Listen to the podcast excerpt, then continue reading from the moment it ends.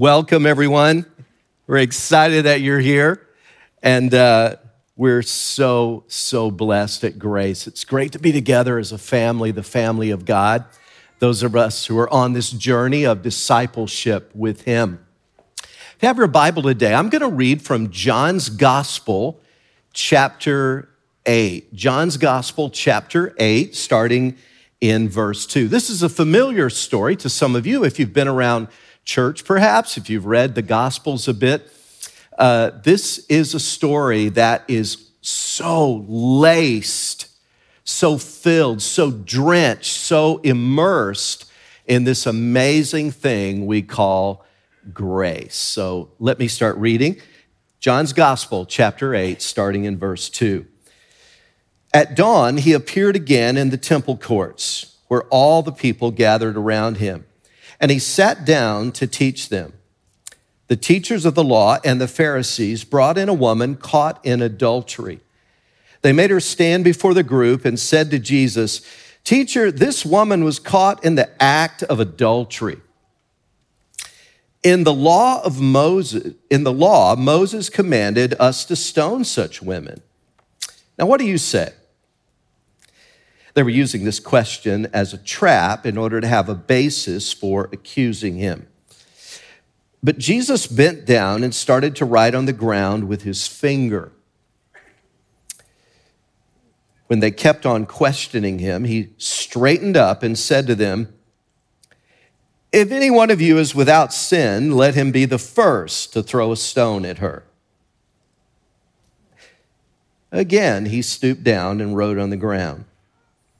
At this, those who heard began to go away one at a time, the older ones first.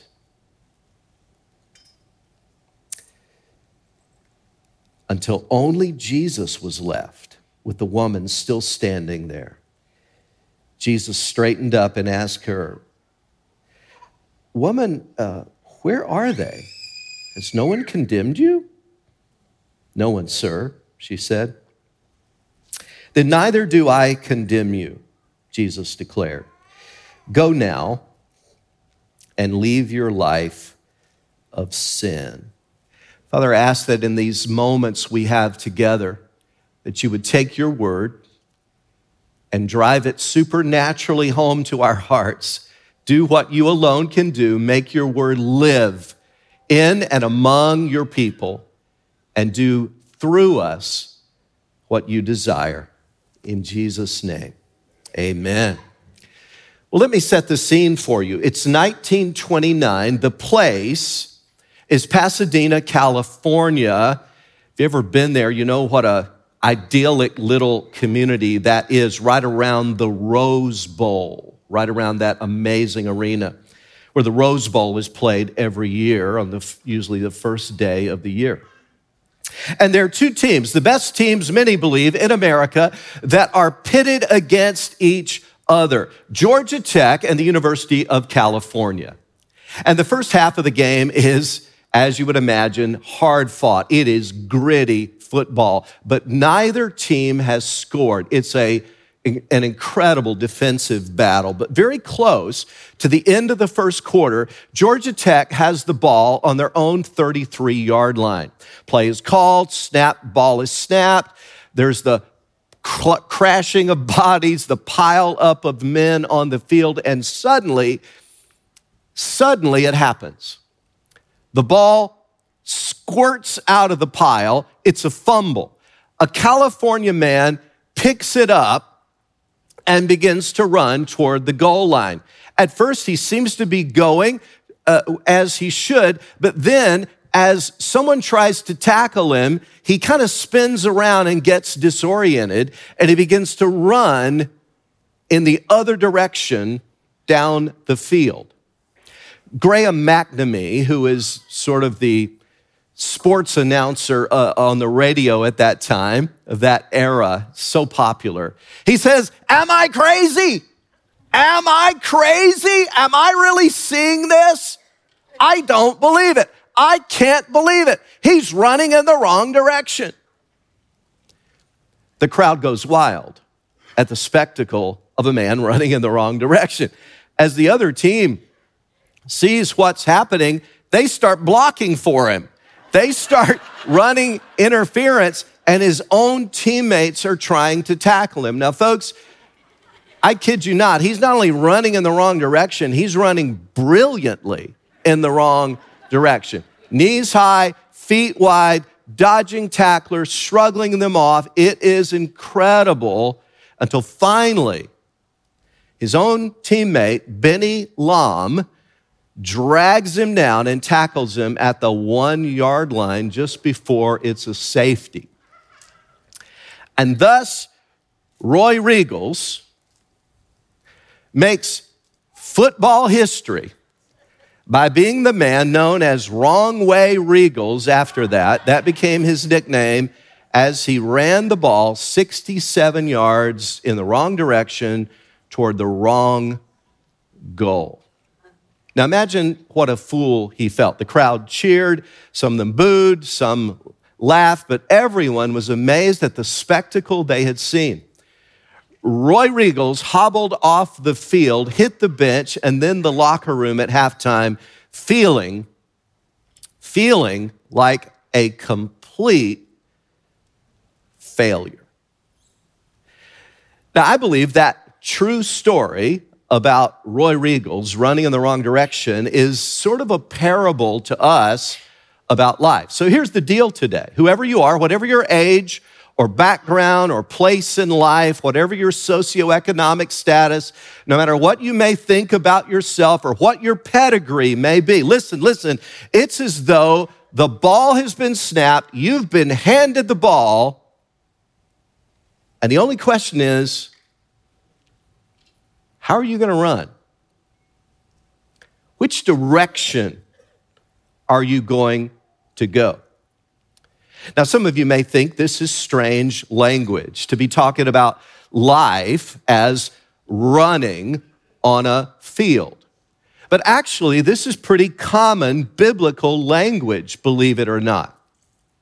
These are metaphors that the biblical writers use on a regular basis. I won't give you all of them, but, but consider just a few of the verses that the Apostle Paul uses in some of his letters. For instance, Second Timothy four seven, he said, "I've fought the good fight, I've finished the race, I have kept the faith." Or how about this one from First Corinthians nine? "Do you not know that in a race, all the runners run, but only one gets the prize? Run in such a way as to get the prize."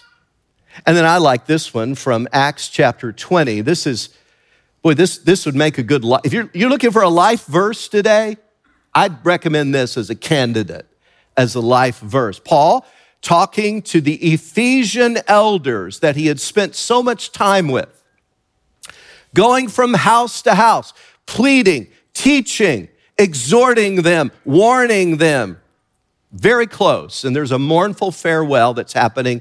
And here's what he says: "However, I consider my life worth nothing to me." What a statement. "If only I may finish the race and complete the task the Lord Jesus has given me, the task of testifying to the gospel of God's grace." You see this? In each of these verses, this idea of a race, of, of running, and life being compared to running a race is being used. Let me give you one more. Galatians five, verse seven. He says to these Christians in Galatia who, who seemed to be confused. They'd gotten a good start. This happens a lot, by the way. They'd gotten a good start in their Christian life, but they'd gotten confused and sidetracked along the way. That describes some of you listening to me right now. You got a great start, but you got sidetracked. Look, he said, you were running a good race. Who cut in on you and kept you from obeying the truth? So the idea of life being like a race is a common metaphor in Scripture. But here's the deal. The Bible says you got to decide which direction you're going to go. Are you going to run toward the right goals and the right ambitions and the right destiny, or are you going to do something else? And here's the declaration of Scripture. Every one of us today has run in the wrong direction. Not just Roy Riegels. Me, you, everyone on the planet has run in the wrong direction. And the Bible calls that sin. Now, uh, you, you probably hear that word a lot, and, and probably if you're If you've been immersed in the humanism of our culture, you probably roll your eyes when you hear that word. Sadly, it's become something that's scoffed at. And so sometimes we need a definition. Well, let's look to children to give us a definition. Children sometimes say the darndest things, right? So the question was asked in a survey of children under ten years of age, what is sin? That was the question. What is sin? Rhonda Marshall, age seven, said this, and I quote, "Well, kicking your brother is a little mistake, but kicking a dog is a sin." I, I think she's got, yeah, yeah, theology's working there. Tanya Intrican, age six, said, "A sin is what gets you into more trouble than you know what to do with." Molly Weldon, age nine. Molly, what is sin? A sin is when you disrespect the law of God. There are big sins and little sins. Like when, like when you beat up on your sisters, that's a middle-sized one. But here's my all-time favorite. In response to the question, what is sin? David Galbraith, age six, said, "Well, there's these two kids down our street, Stephen and Nathan, and they're bullies, and they're bad all the time. If you want to know about sin, you ought to ask them." I like that. I really like those responses. But Augustine of Hippo, the, uh, considered by many the greatest theologian of all time, Christian theologian, said, "We are capable, listen, we are capable of every sin we have seen others commit unless God's grace restrains us." Boy, I hope you get that today, because some of us start thinking pretty pompously about ourselves. They're like, well, I would never do that. Don't be so sure. We're capable of every sin we've seen others commit unless God's grace restrains us.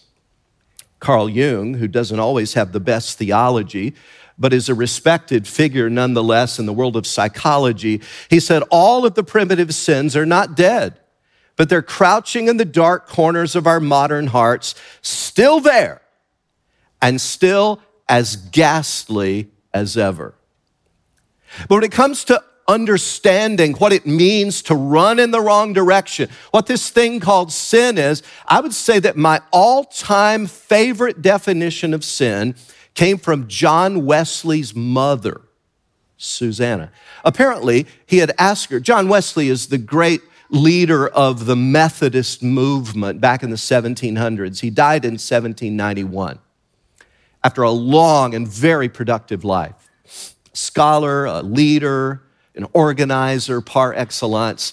He apparently asked his mother at a tender age, "Mom, what is sin?"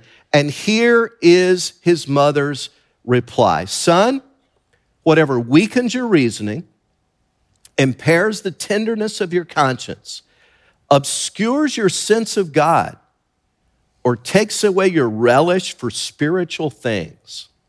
In short, if anything increases the authority and the power of the flesh over the spirit, that to you becomes sin, however good it is in itself." Wow, what a definition. And so we see this principle, this power called sin at work in the various facets of our life. Don't we see it at work in marriage? Moment of honesty. Marriage is supposed to be this amazing thing that God ordained and created for a man and a woman to mirror in their relationship, the relationship of Christ to the church. God intended for the husband and wife to experience this intimate union physically, emotionally, spiritually. And some couples begin with great hopes, but soon their dreamboat becomes a shipwreck and they're floundering. What happened?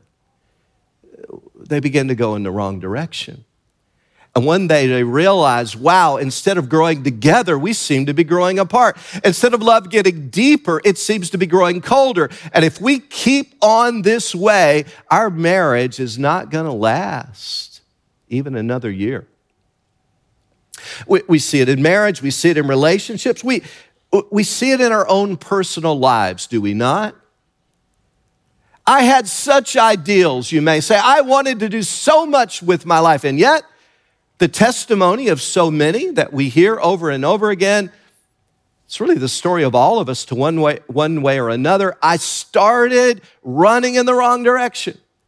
I started this innocent little act, and soon I was entrapped by a habit that was pulling me down, and I've become entangled in this lifestyle and this pattern. It just feels like I'm going in the wrong direction.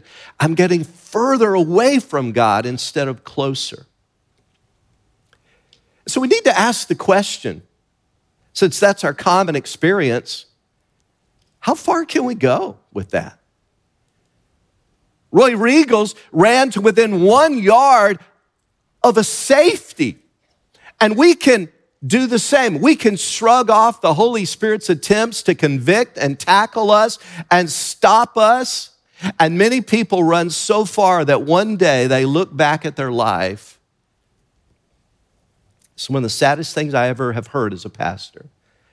People in their final moments, in their final days, on their deathbed, in hospice, look back at their life and in private conversations say, Pastor, I've wasted. I've wasted my life. And some of them, some of them ran brilliantly, but they were going in the wrong direction. Well, I thank God. I thank God there's more to the story than that. This came out later when a sports writer interviewed Roy Riegels. Roy, what happened in the locker room at halftime? And he described it with poignant detail. He said, I went in, I sat all by myself, put my head in my hands, and literally sobbed. I wept. What a fool I'd made of myself. What I'd done to Coach Nib Price. What I'd done to the team in the Rose Bowl game. None of my fellow teammates even said a word to me. I heard the coach drawing on the blackboard, outlining the strategy for the second half. And then he gave a little pep talk and said, go get them, and sent them out again. And all was quiet. And I thought everybody had gone. But then I sensed this presence. Riegel said, I sensed this presence standing beside me. I wasn't about to go back out. I wasn't about to face fifty thousand plus fans in light of what I had done. I felt like an idiot. But he said, then Coach put his hand on my shoulder and he said, Roy, game's only half over. Get back in the game. And this is the truth. Roy charged out on that field and played inspired football. Many believe, who studied his career, that it was the best game of his life. Now you say, my, what a cool story. I agree. But the cooler thing is the same thing can happen to you and me.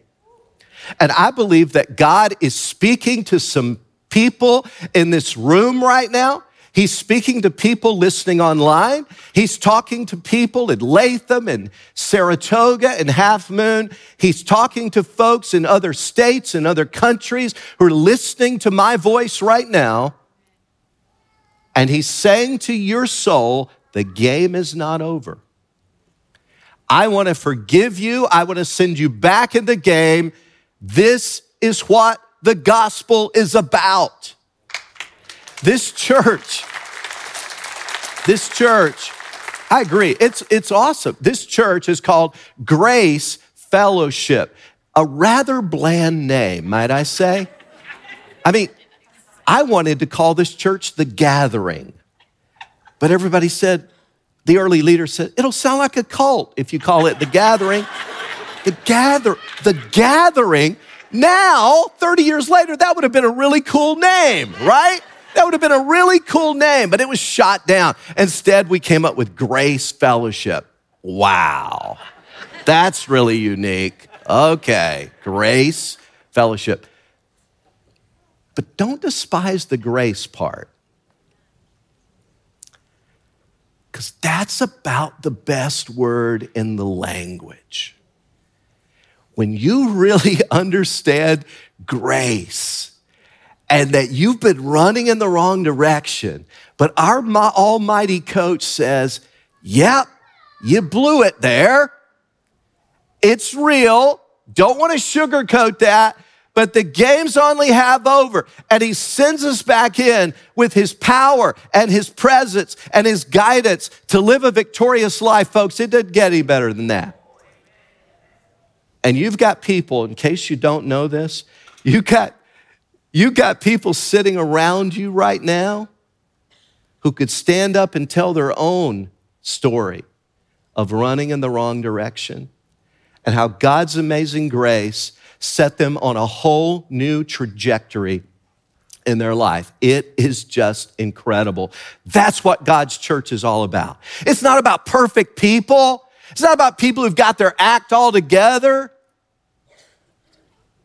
It's about a bunch of folks who've blown it big time in all kinds of ways. But grace, grace entered the story. God put us back in the game, and he said, the game's only half over. Now let's apply this. Let's apply this to the story that we read at the start. This woman, she's spinning out of control morally. She'd broken the law of God, the law of man, and basically she's going in the wrong direction. And the Old Testament law said that the wages of sin is death. And these pompous, arrogant religious leaders have think they've trapped Jesus in this situation. Lord, here's this woman caught in the very act of adultery. The law of Moses says to stone her to death for her sin. Jesus, what do you say? The trap was laid well. If Jesus said, go ahead and stone her, he'd have been in trouble with the Roman authorities because only they had authority over executions. If he'd said, don't stone her, then the Pharisees would have said, Jesus, what's wrong with you? You're going against the greatest of the prophets, Moses? You're going against the Bible, the Word of God? The trap was carefully laid. What is he going to do? Jesus looked at these pious Pharisees, poised like piranha, ready to rip and eat him apart. And he essentially said this question: you ever run in the wrong direction? Sinned? Okay, whoever hasn't, be my guest. You strike her first. And of course, they left because they too had felt the shame of running in the wrong direction. And then Jesus looked at this dejected player who, just like Roy Riegels in a Rose Bowl locker room in nineteen twenty-nine, was waiting for words of condemnation to fall. Just like Riegels, she was waiting to hear what a fool she was. What's the matter with her? How could she be so stupid? But instead, she heard these words: where are your accusers? They're all gone. Neither do I condemn you. And then, like the master coach, Jesus said, the game's only half over for you, young lady. Get back in the game. Go now and leave your life of sin. Has that kind, listen, has that kind of injection of grace ever happened to you? It can today. And it all starts by admitting you're going in the wrong direction. The Bible word for that is repentance. The Bible uses that word quite a bit. Here's what it means. It literally, literally means to stop going in the wrong direction, turn, and start going in the right direction. That's what repentance means. Are you willing to do that today? Are you willing to receive the forgiveness of God and begin to live the abundant life? If that's you, I want to be real clear on a few realities about this, because there's some things, so much confusion around this. There's some things forgiveness changes and some things it doesn't. So let's mention two things that forgiveness does not change. Number one, forgiveness does not change the past. Roy Riegels ran sixty-seven yards in the wrong direction. That is a fact of history. You can't go back and relive the first half. You can't punch the rewind button and hope that the play will be different. The record stands. Forgiveness does not change the record of the past. You and I can't go back and relive that moment when we lost our temper. You can't somehow go and undo that moment when sexual passion skewed your normally sound judgment. You cannot unscramble eggs. What's done is done. It doesn't change the past. Second, forgiveness does not change the principles of the game. After being forgiven, you go back and play the, on the same field, the same rules. Coach Nib Price could have said, now look, Roy, I, I know you've had a rough half here. And you're really getting beaten up down there in the trenches. I mean, I know it's been a hard game for you. And then your blunder. I mean, come on. Listen, Roy, let's just make a deal here. If you go back out on that field and you happen to get the ball again, hey, buddy, you can run any direction you want to. Whatever you feel like will be fine. You're special. You're exempt. The rules don't apply to you anymore. No, no, no, no, no. Same rules. You go back on the same field, same job, same crowd, same business, same family life. The rules have not changed. You say, well, what good is it then? If it doesn't change the past and it doesn't change the principles of the game, what is forgiveness good for? Glad you asked.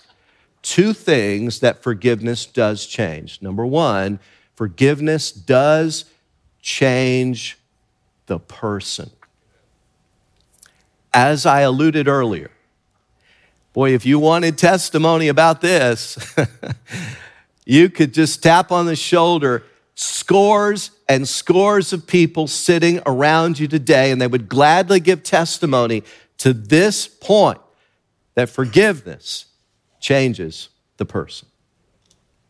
Since it started in London in nineteen eighty-five and then appeared in the U S on Broadway in March of nineteen eighty-seven, thousands and Thousands and millions and millions of people in the Western world have watched in one form or another Les Misérables.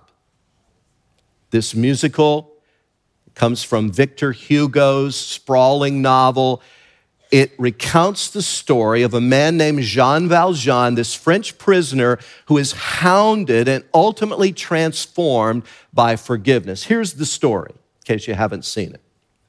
Valjean served a nineteen-year term of hard labor for stealing a piece of bread. He entered the French penal system as an impressionable young man, and he emerged nineteen years later as a hardened convict. No one could beat Jean Valjean in a fistfight. No one could break his will. But after serving his term, he was set free. Convicts in those days had to carry identity cards around their necks many times or on their person. And no innkeeper would let a dangerous felon like Jean Valjean spend the night. And so four days he wandered the village roads seeking shelter until finally a kindly bishop had mercy on him. And that night, Jean Valjean lay still in a comfortable bed until the bishop and his sister had drifted off to sleep. He rose, he rummaged through the cupboard for the family silver, and he crept off into the darkness. The next morning, the police knocked on the bishop's door. They had Jean Valjean in tow. They had found the convict running away with the stolen silver in his pack, and they were ready, woo, they were ready to put this scoundrel in chains for life. But the bishop, the bishop did the very opposite of what the police or Jean Valjean expected. The bishop took a gamble on grace. Ah, so here you are, he cried to Valjean. I'm delighted to see you. Have you forgotten that I gave you the candlesticks as well? They're silver like the rest, you know, and worth a good two hundred francs. Did, did you, did you forget to take them? Jean Valjean's eyes had widened. He was now staring at the old man with an expression that no words could capture. Oh, Valjean is no thief, the bishop assured the police. This silver was my gift to him. When he had finally convinced the police and they had withdrawn, the bishop gave the candlesticks to his guest and he looked him in the eye. Valjean was now trembling before him.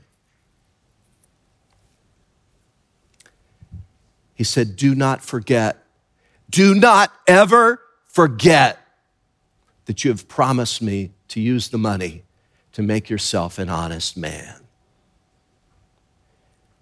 And the power of this bishop's one act, defying every human instinct for revenge, changed Jean Valjean's life forever. It melted the defenses of his soul. He kept these candlesticks as a memento and dedicated himself to helping other people in need. He had had a soul transformation. Grace is a powerful thing. It has the power to change a person's life. Yes, go back home, go back to your job, back to your school, back on the field of battle, back to your classroom. But now you have the power to win. And finally, forgiveness also changes the person's perspective. Their perspective. Who's Riegels playing for in the first half? Himself. I want to go to the pros. I want to make a name for myself. I want everyone to know who I am. Who's he playing for in the second half? Coach Price. Wants everybody to know what an amazing coach he has who gave him such grace, a second chance. And listen, when you receive God's gift of eternal life, his offer of forgiveness, here's what happens. No longer about you. You live the rest of your life. It's like this. Your rest of your life is like a P S saying, thank you, God, for what you've done for me. You don't want to glorify yourself. You want him to get the credit. You want God to be glorified. So where does the abundant life begin? It begins with forgiveness. Right there in the quietness of that locker room, on the bench, all by yourself, in the privacy of the chair where you're sitting right now, just like Roy Riegels. And you're saying, I've surely blown it. Perhaps you've made an utter mess of your life, honestly, but you've certainly gone in the wrong direction. Surely I deserve to be disqualified from this game of life, but in the quietness and solemnity of this moment, a moment when you know words of condemnation could be falling, just like the adulterous woman, just like Roy Riegels, just like Jean Valjean. Could you receive these words from the mouth of Jesus today? Neither do I condemn you. The game's only half over. Get back in the game. Would you join me in a, in a sacred moment of prayer right now? Father, I thank you that the power of your grace, it blows all the circuits in, in, in our soul. We can't fathom grace so free, so amazing, so divine. We, we can't wrap our brains around it. It unnerves us. That when we deserve one thing, you would give us grace, forgiveness. So, Father, I ask that in this moment, not a word from your word would be lost on everyone listening. In this quiet moment, I challenge you, ma'am, sir, I challenge you, young person, as God has spoken to your heart through his word today, in the quietness of that locker room, right on the bench, right in the chair where you're sitting now, would you make it an altar to God?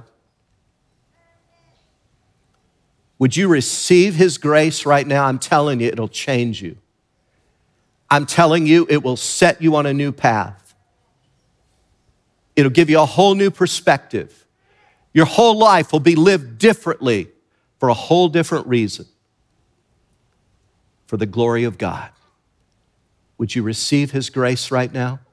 It starts with repentance. Say, God, I repent. I'm sorry for running in the wrong direction, breaking your laws, going against your values, doing my own thing. Please forgive me. I yield my life to you right now. Surrender it to you. My will, my way, my future, my present. Please forgive me. Put me back in the game, forgiven, free, changed. Hallelujah. Thank you for the power of grace, Father. When the Son sets you free, you are free indeed. In Jesus' name, amen. Let's continue in worship today.